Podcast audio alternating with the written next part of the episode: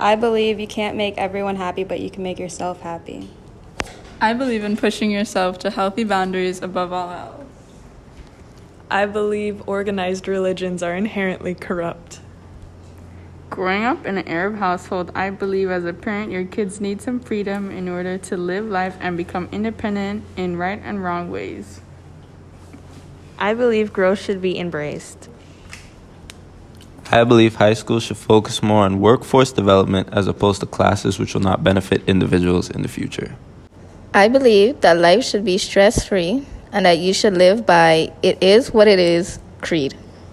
I believe in hard work. Hi, my name is Taylor, and I believe that all people should have the right to live happily and peacefully as they are without fear of exclusion and bigotry. Adolescents are growing up under pressure, whether societal or environmental, and it is affecting their overall well being and taking away the innocence of their childhood. Everyone is at the mercy of others' opinions, and those opinions tend to be harsh and meant to degrade specific people.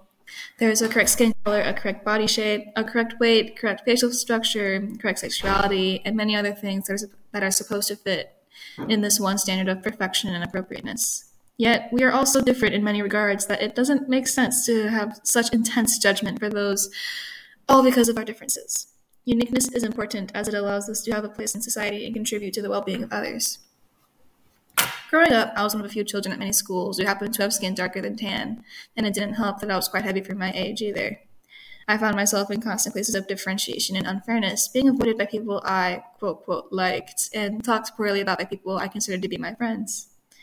All I wanted was to be part of the group, no matter where I lived, but I instead faced general exclusion, constant teasing, and a large feeling of alienation.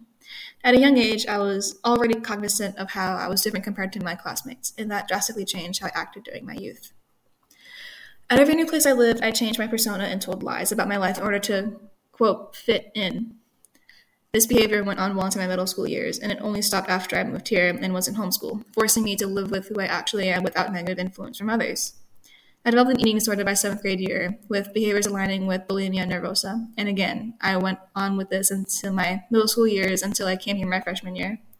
I was able to find myself here and become one essentially with who I am, and can now find comfort only in what I think of myself.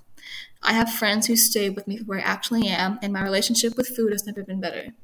I found myself to identify under queer as my sexuality, and with all this happening for me right now, I am in a place of fulfillment and just overall goodness.